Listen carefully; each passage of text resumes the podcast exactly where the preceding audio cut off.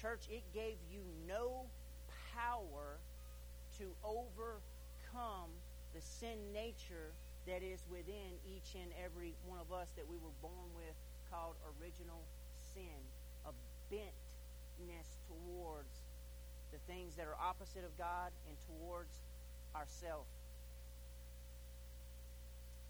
God then began to give them a way so that they could have atonement with the Lord. The word atonement means at one meant with God, atonement. And so he instituted the tabernacle. And the tabernacle was a great and it was a wonderful place. Amen. There was an outer court. It was fenced in to say called the, there was a gate there, but it was fenced in per se as we would call it. It was like a wall to where you couldn't totally see inside of it. And there was different colors. There was different things that represented many things. But church, once you got inside the door, there was a brazen altar there. And the brazen altar was like a big fire and it had the gratings on it, amen. And it was huge and it was about five feet actually in length in the size of a big square, almost like a rectangle. And actually, every sacrifice that they would bring, they would bring these sacrifices and they would have to slaughter these animals, these innocent animals. And they would have to actually skin them, and then they would actually have to put them on the altar to be a sacrifice for mankind.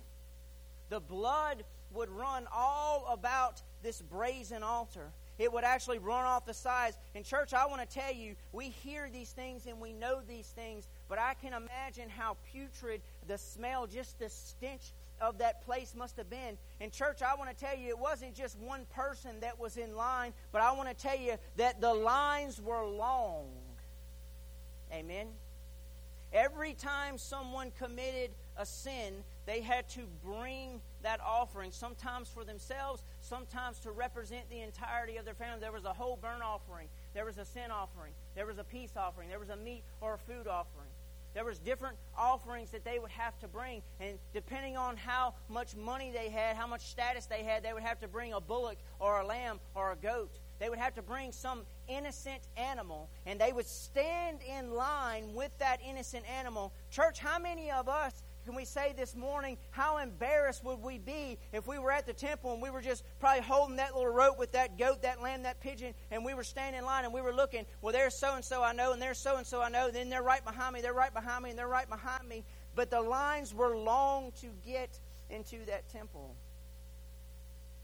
And they would have to go up there before the priest, and they would have to lay their hand upon that innocent animal because they had transgressed the law. Once again, the law had told them this is right and this is wrong. So whenever they were transgressing the law, which it was just a matter of time before they would sin, before they would transgress again, then they were out of fellowship with the Lord. There had to be atonement. There had to be at one with the Lord again so that forgiveness could be given. There had to be something that would cover up their sin in the sight of the Lord. And there was nothing but God said can cover up the sin but the blood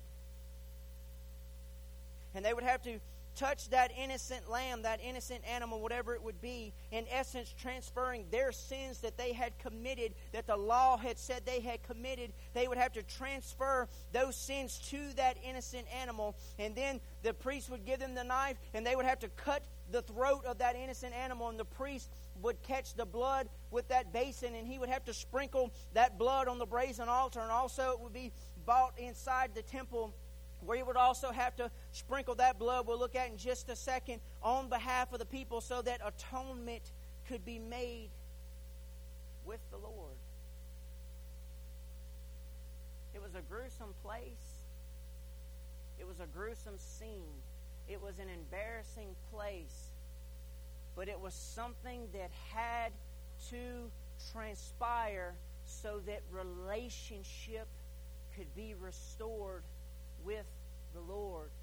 Church, they waited in lines for a very long time for this to happen because I want to tell you something. There was something that they were trying to reach.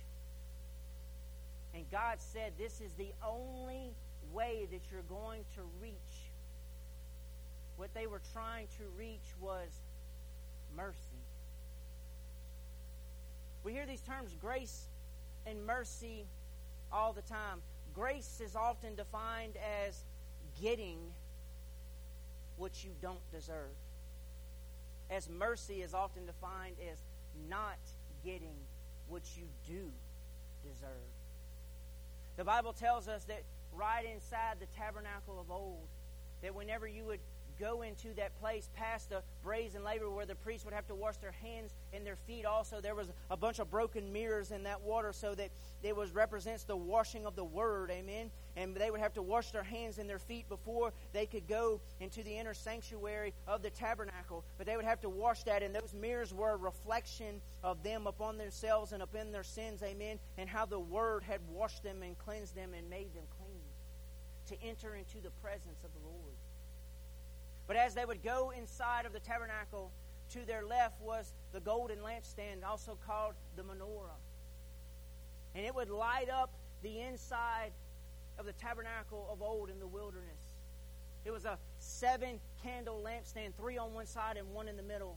And there was oil that flowed unto this, amen, that they always had to keep the oil flowing so that the light would be inside of that darkness. Amen. It represented the light of God that is fueled by the power and the flowing of the Holy Spirit in our lives. Amen. And it would light up the inside of that place. And it says that the place was made out of acacia wood, but the acacia wood, even though it was rightly, fitly framed together, was overlaid with gold. Amen. And so whenever the light would light up the inside of that place, it would represented gold in all its glory and all its splendor, but also we know that gold lasts for forever. Amen. It was saying that the house of God is glorious, it's full of splendor. Amen. But it is also everlasting. Hallelujah. Immediately to their right was called the table of showbread. And this small table would have 12 loaves of bread, amen. Always fresh, always put in there every couple of days. And it was actually for the priests representing the 12 tribes of Israel and God's covenant with his people. And immediately in front of them was a large curtain, was a large veil, amen, that went up to a great height. But the Bible tells us that in front of that was the table of incense, amen, where they would burn incense unto the Lord. They would burn different types of scents in that place, and it all represented our prayers going up to the Lord. Church, did you know that when you pray into the Lord, when you have that type of communication, when you have that type of relationship, the Bible tells us it's a sweet Savior unto the Lord? He breathes it in, amen. And it represented our prayers going right, hallelujah, unto the Lord. There was always light. There was always sustenance.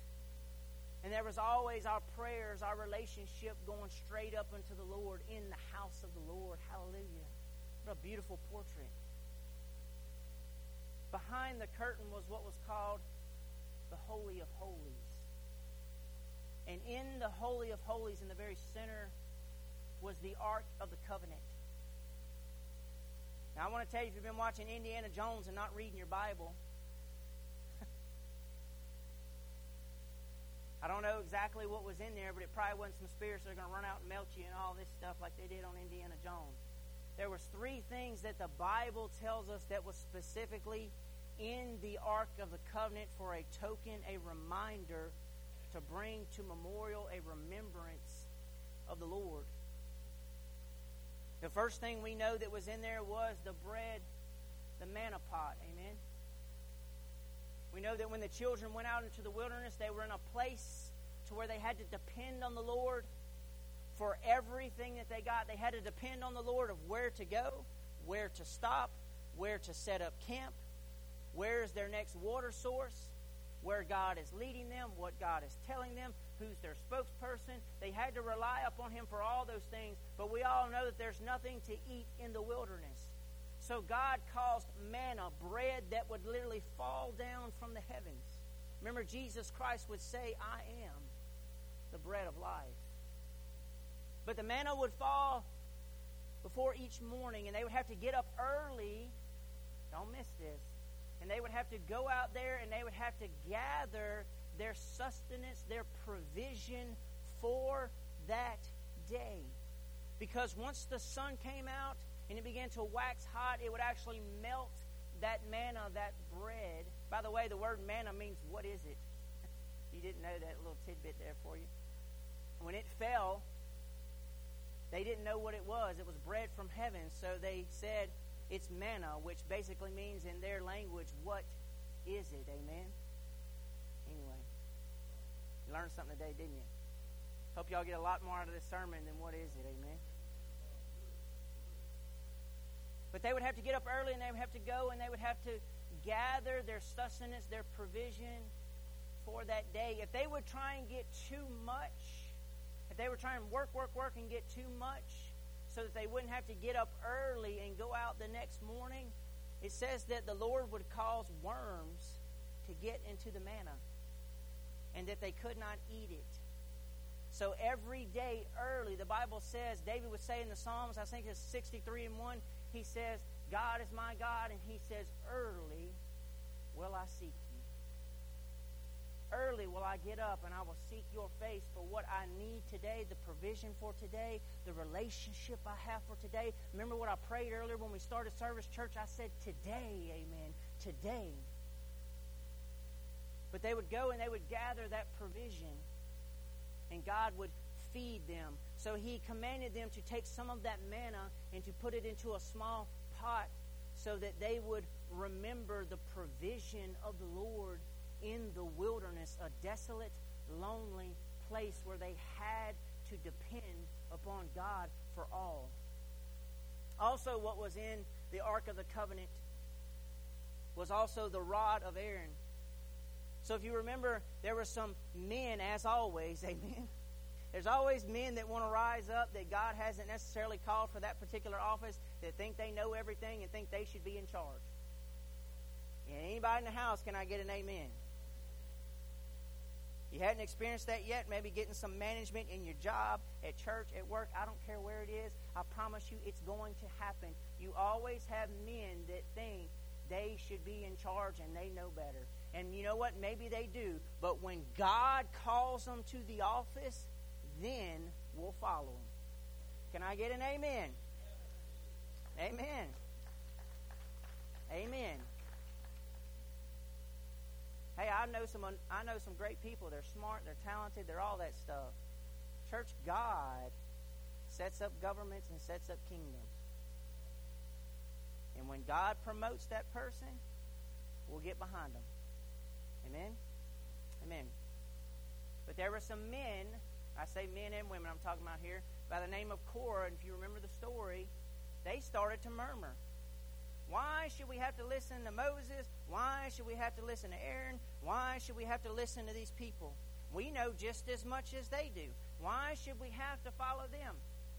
And so the Lord said, Take all their staffs that represent each of the tribes of Israel, and I'm going to put them in a place tonight. And whoever's staff that I touch, you're going to know who I have chosen to lead you.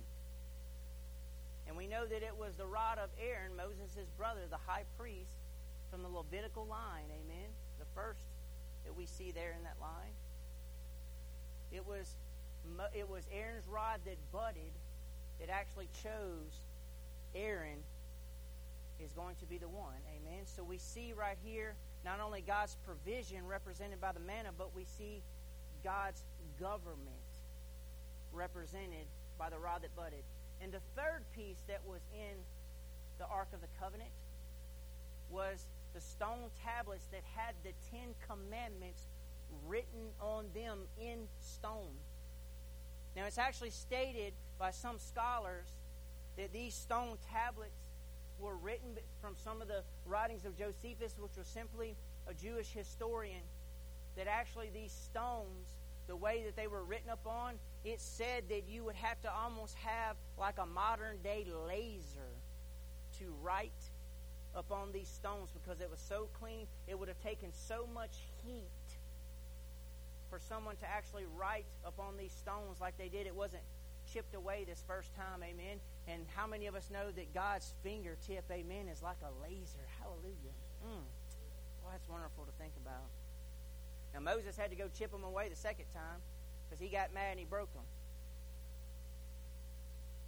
I'll get into that later on, amen, if you don't know the story.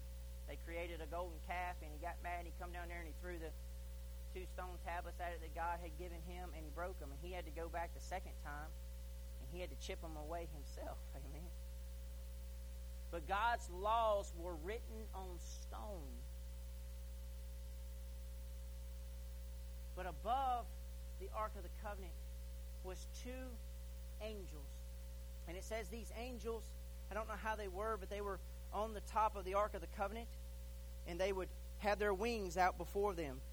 And their wings, one to the other, would actually touch each other and would meet. And, be- and immediately below the angels on the top of the Ark of the Covenant was called the mercy seat.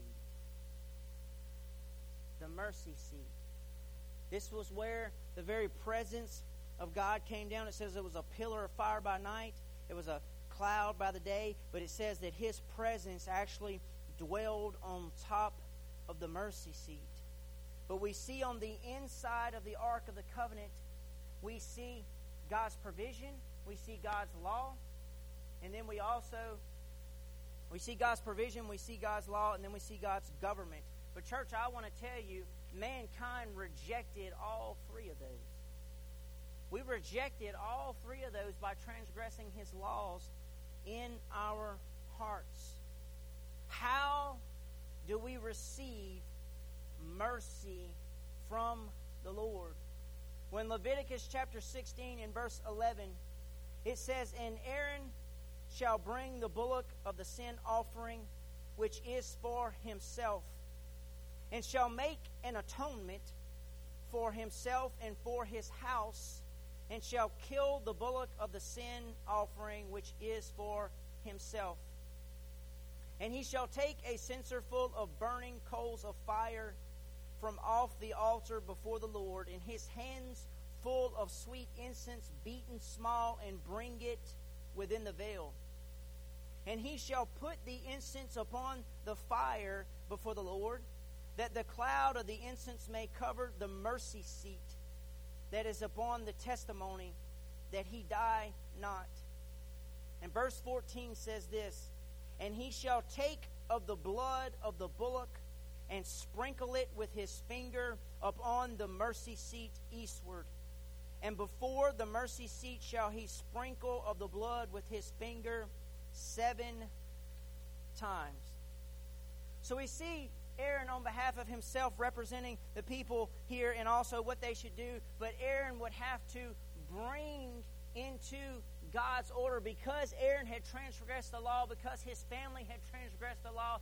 God has specific ways so that Aaron could now have atonement for his sins. You see, what Aaron was really seeking, what Aaron was really needing in his life wasn't just atonement, but he needed the very path, the very way, so that he could receive atonement for the Lord. And we know that the way, the path that Aaron had to receive atonement was through the administration of mercy from God in his life. There had to be something that Aaron followed because he had sinned, because he had transgressed God's law, so that he would not receive the wrath of God, but instead he would receive God's mercy. Church, I want to tell you this today, even as you got up this morning, even as you come into the house of the Lord, you can do nothing without grace functioning and flowing in your life. I don't care what kind of mountain, what kind of obstacle, what kind of relationship barrier, what kind of financial thing you're going through. You can never, never, never overcome it unless you have God's grace, not getting what you don't deserve. Amen. God's grace administered into your life. The only way you can overcome all those things is through God's grace given unto you. And the only way you're ever going to receive God's grace is through His mercy. But what we see right here is there was a way, there was an order, there was a method, for lack of better terms, to receive God's mercy. You see, Aaron had to get to the mercy seat. You and I have to get to the mercy seat. But the only way we're going to truly receive mercy and not wrath from the Lord is through the blood. Y'all still with me? Come on, this is important stuff this morning. Even if you heard it before, come on, we forget this so quickly. So quickly. You can walk out of this service and you can fill up your be- belly with whatever you're going to go eat after service, and I guarantee you 80% of what was spoken today, you don't forgot it. Don't forget this. You have to receive grace to conquer all, and the only way you're going to get grace is through mercy, and the only way you're going to get mercy is through the blood. Hallelujah. It's through the blood. Hallelujah. It's through the blood. Turn them in your Bibles now to the book of Hebrews, chapter 9. The book of Hebrews, chapter 9. I got to hurry. Hebrews, chapter 9, and verse 19.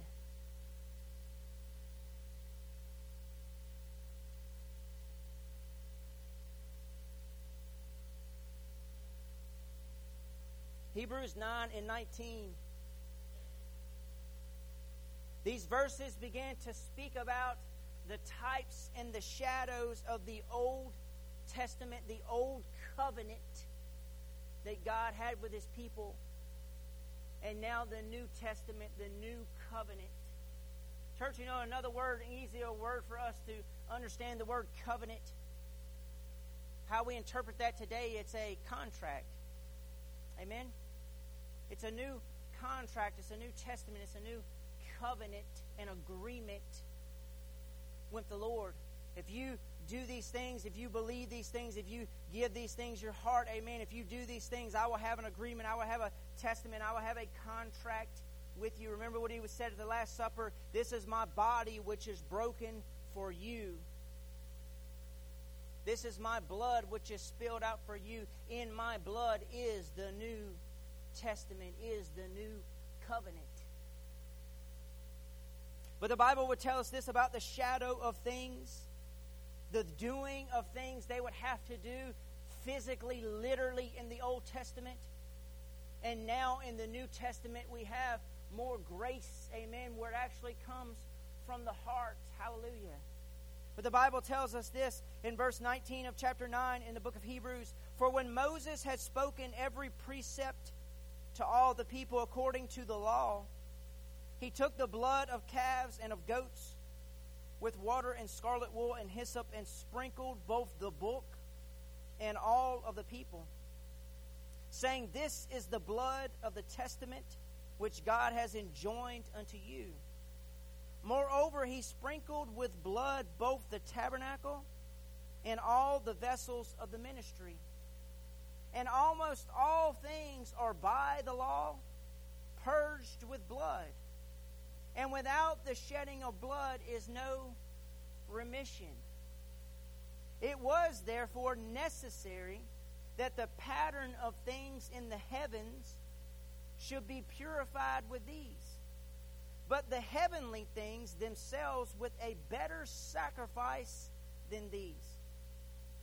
For Christ is not entered into the holy place with hands, which are the figures of the true, but instead into heaven itself, now to appear in the presence of God for us. For us, church. Not yet that he should offer himself often, as the high priest entered into the holy place every year with the blood of others for then must he often have suffered since the foundation of the world. But now, once in the end of the world, hath he appeared to put away sin by the sacrifice of himself. And as it is appointed unto men once to die, but after this the judgment, so Christ was once offered to bear the sins of many, and unto them that look for him shall he appear the second time, without sin unto salvation. Hallelujah. Amen. The Bible tells us here, what it's trying to speak to us is this whenever Christ died, he became the sin offering. He was not sin, but he became sin for you and I. You see, throughout all time, every time man transgressed, every time you have messed up, every time you have sinned, every time you have done wrong, You were then guilty of sin. Therefore, there were repercussions for sin. There was a distance from God. There was a separation. There needed, there had to be atonement. There had to be grace. And grace was only going to come through mercy, and mercy was only going to come through the blood. But the Old Testament sacrifices, all they did was cover up the sin. All that blood did was cover up the sin. It never took it away. But then God Himself took the form of man. He came down to this life. He lived this life perfect. He was holy. He never sinned. He never transgressed. He never broke the law, not one time. He was perfect and He was holy. Therefore, He became that spotless lamb. He became that bullock. He became that goat. He became that pigeon. He became that sacrifice. So, therefore, as you and I have sinned, all of our sins that we committed, all the wrongdoing, all of our transgression of God's law that told us we were wrong but never gave us any power to overcome it. Now all of our sins has actually transferred over to Christ. And when Christ was crucified upon the cross, his blood was shed for you and I. So what it's telling us is this that Christ didn't have to walk into that tabernacle and put his blood upon the mercy seat. He did it in a much higher place. He did it up in the heavens, amen. He did it in the highest place. So he walked into the highest place and he put his blood on the mercy seat. You see, you have transgressed the law. You transgressed God's government. You have transgressed God's provision. But I want to tell you something. Even though we've done wrong and all those things are stored in that, there's something that is above, hallelujah, your transgression, and it is the mercy seat of God. And because Christ has put his blood on the mercy seat, you and I can now have mercy and forgiveness. Hallelujah, church. Hallelujah. It's available to you. Brother Joey, you don't know what I'm struggling with in this relationship, in this finance, in this church, in myself. You don't know how I'm always trying to get pulled back into the world. You don't know how hard it's been. You don't know what they've done unto me. Church, I may not know all those things, but I can tell you, you need God's grace, amen. And the only way you're going to get grace is first through mercy. And the only way you're going to get mercy is you have to go back to the blood of Jesus Christ. Hallelujah. You have to put your faith and your trust in God alone, not in your own strength, not in your friends, not in your relationships, not in your own power, but in the blood of Christ. It's only going to come through the blood. Every time you approach a situation, you should run to the blood. Brother Joey, I'm not worthy to go into the presence of God. Yes, you are. If you're His, you're worthy. In fact, it tells us in Hebrews chapter 4, turn there with me real quick.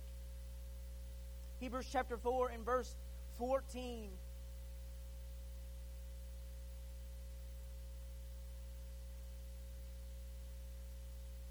It says, Seeing then, verse 14 of Hebrews chapter 4, seeing then that we have a great high priest that is passed into the heavens, Jesus, the Son of God, let us hold fast our profession. Church, you should be holding fast your profession, your relationship. The world or anybody else should never tell you any differently It'd be like someone walking up to you and saying, That's not your son, that's not your daughter. You would say, You have no idea what you're talking about. I birthed that child, I raised that child, I love that child. That child is a part of me. You can never ever tell me that is not my son, that is not my daughter. You don't know what you're talking about. You are a liar. We should have the same thing with the Lord. Well, Brother Joey, I don't really know if you're saved. You don't know what you're talking about. I know I gave my heart to the Lord. And if the whole earth burns up around me, so be it. I'm His. And I can feel Him inside of me. And I know He's there. I know He's real. I can feel His Holy Spirit pulsing inside of me. beating my heart. That's the relationship I have with my God. That's the profession that I hold to. Hallelujah. I hold to that. Verse 15 says this For we have not a high priest which cannot be touched with the feeling of our infirmities, but was in all points tempted just like as we are, yet without sin.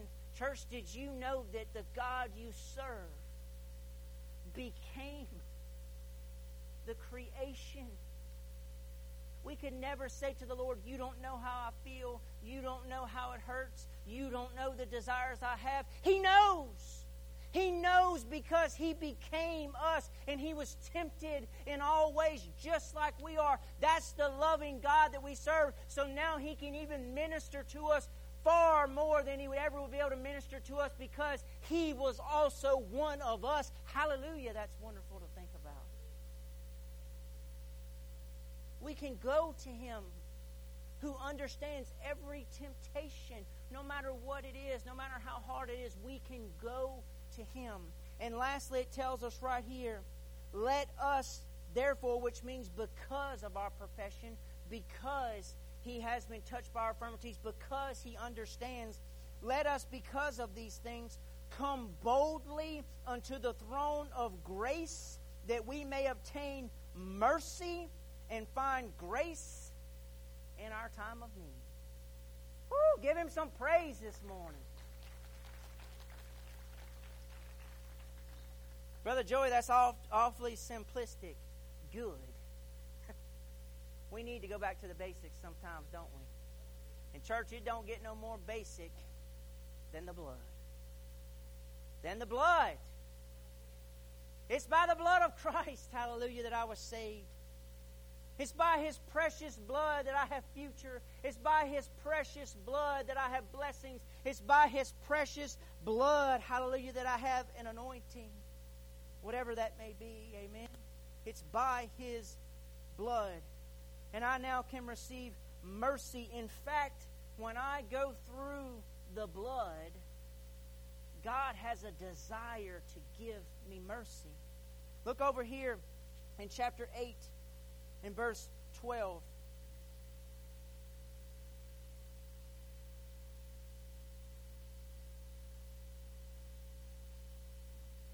Look at what he says. No, you know what? Go back to verse 10. In chapter 8, verse 10. For this is the covenant that I will make with the house of Israel after those days, saith the Lord. I will put my laws into their mind, and I will write them in their hearts and I will be to them a God, and they shall be to me a people.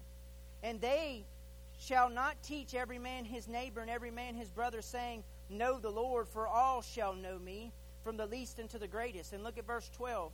For I will be merciful to their unrighteousness and their sins, and their iniquities will I remember no more. Church, he has a desire to be merciful unto us when we choose to go His way, which is through the blood. And lastly, turn with me real fast to the next chapter, turn to chapter 10, in verse 16. It says almost the same thing here, talking about a desire to give mercy. 10 and 16 in Hebrews. This is the covenant that I will make with them after those days, saith the Lord. I will put my laws into their hearts, and in their minds will I write them. And their sins and iniquities will I remember no more. Now, where remission of these is, there is no more offering for sin. Church, Christ has already died once and for all for mankind. You don't have to be crucified on the cross physically. You have to die to self so that you can live unto God. Amen. But still, the path, the way to get to God's grace is through mercy. And the way to get mercy is through the blood. Church, let's don't forget that this morning. Amen. Amen. Would you stand with us, please? I'm going to ask the worship team to come back for a few moments. Church, I hope you got something out of this today. Amen. Also, don't forget, no church tonight because it's fourth Sunday, so there'll be no service tonight. We don't have church service on fourth Sunday nights if you're visiting with us. By the way, if you are visiting with us, glad to have you here today, man. Amen.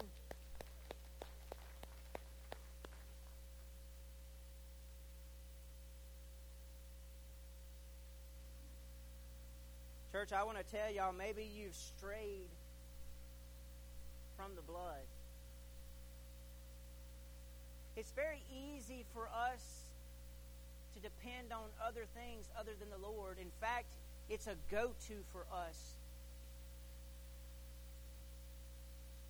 Maybe not so much in our deeds, but a lot of times, even in our thoughts, we begin to take the Lord for granted and we begin to function in our own power, our own thoughts, our own intellect, our own deeds, our own power. But when we do that, we turn away from the right and correct path as we've seen in the Old Testament. God laid it out specifically of how you would reach atonement.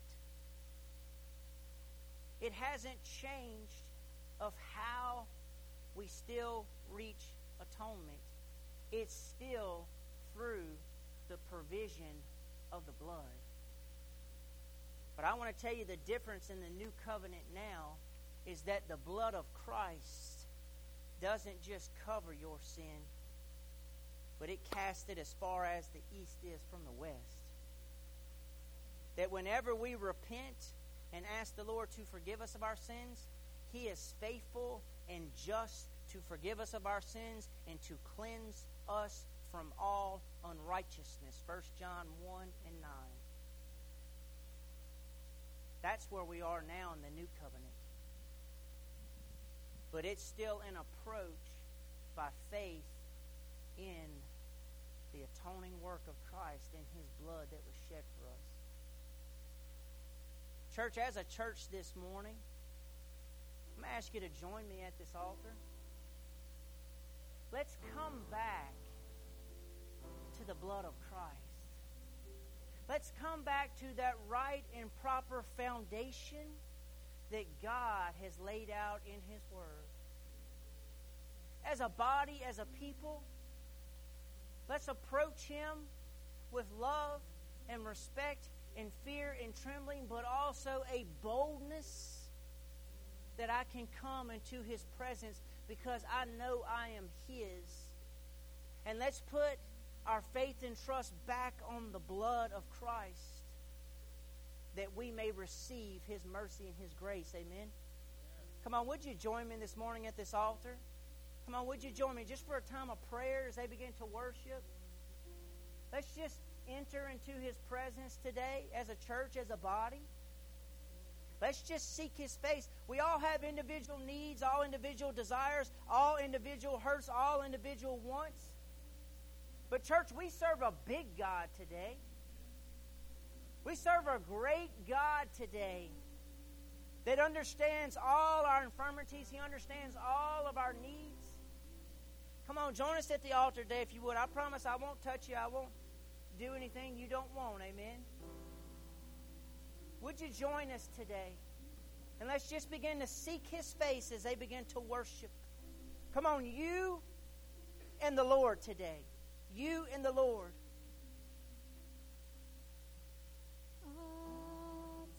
Jesus I surrender